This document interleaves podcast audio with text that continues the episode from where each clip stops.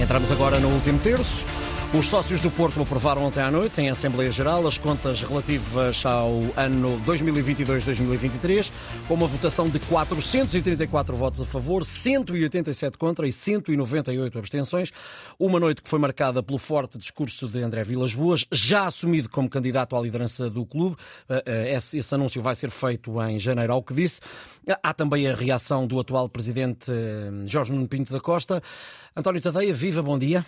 Olá, bom dia, Ricardo. Ora bem, tendo em conta que André Vilas Boas já é oficial, não é oficialmente, mas já disse que ia avançar para hum, as eleições eh, para a presidência do clube, o que há essencialmente a reter eh, desta noite de Assembleia Geral do, do Futebol Clube do Porto?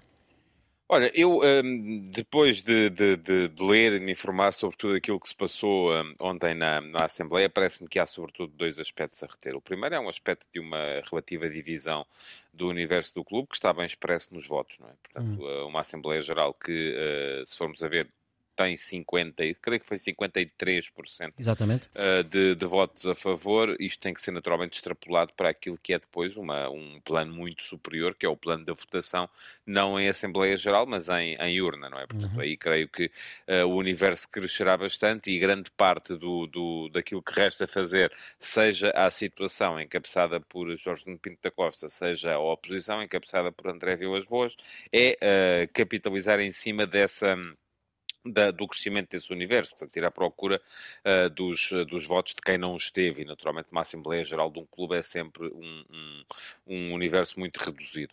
A segunda questão é, uh, do meu ponto de vista, uh, a confirmação daquilo que é a retórica habitual em Jorge Nuno Pinto da Costa e, por outro lado, também alguma cedência a, algum pescar de olho ao populismo por parte do, do André Vilas Boas. E passo a explicar também. Uh, por um lado, a retórica habitual de Pinto da Costa, que passa, passa há 40 anos uh, por encontrar as fragilidades dos potenciais adversários para as, uh, para as sublinhar, para as enfatizar. Ele é uhum. quase que um caricaturista presidente, porque uhum. além de ser presidente, consegue sempre caricaturar os seus, os seus rivais, os seus opositores, seja os rivais dentro do campo, seja neste caso a questão de André Vilas Boas, quando ele veio falar da, da cadeira de sonho que, de, da qual André Vilas Boas abdicou, quando ele vem falar do facto de ser a primeira Assembleia Geral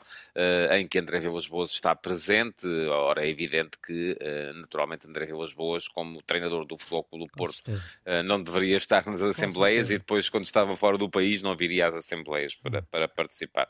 Há também a mesma retórica da União contra a Comunicação Social de Lisboa, isso é habitual também, mas isso é unificador no universo do Futebol Clube do Porto. E depois, do outro lado, no caso de André Vilas Boas, só para precisar, um, eu acho que ele identificou as, eh, as, as, eh, fragilidades daquilo que tem sido a gestão financeira do do Porto. Aliás, o próprio Angelino Ferreira eh, esteve ao lado, de, ou pelo menos esteve ao lado nas críticas, não quer dizer que esteja ao lado, esteja ao lado na, na, numa eventual candidatura de André Vilas Boas, mas depois acaba por condicionar o seu voto favorável também no exercício de retórica, algo populista, uh, ao facto da, da, administração vir a abdicar da sua uh, retribuição variável, isto é, dos prémios uh, que, que, recebeu no último exercício. Isso parece-me um pouco tapar ali o sol com uma peneira, porque aquilo que é importante perceber é que as contas do Porto agravaram muito, de facto,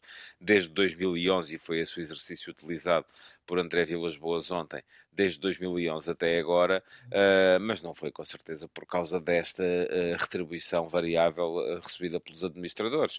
houve, e eu estive aqui a ver, foram 11 transferências de jogadores, e já não estou a contar com o Otávio, desde 2011 acima dos 30 milhões de euros. Ora, estes, 11, estes valores, que estão muito acima dos 300 milhões de euros no total, Uh, chegariam com certeza para equilibrar mais as contas uh, do que aquilo que elas estão neste momento e são muito, é muito mais relevante perceber o que é que aconteceu uh, do que estar depois também aqui a pensar na devolução dos prémios, porque isso é quase que uma, que uma retórica também associada ao populismo no debate político.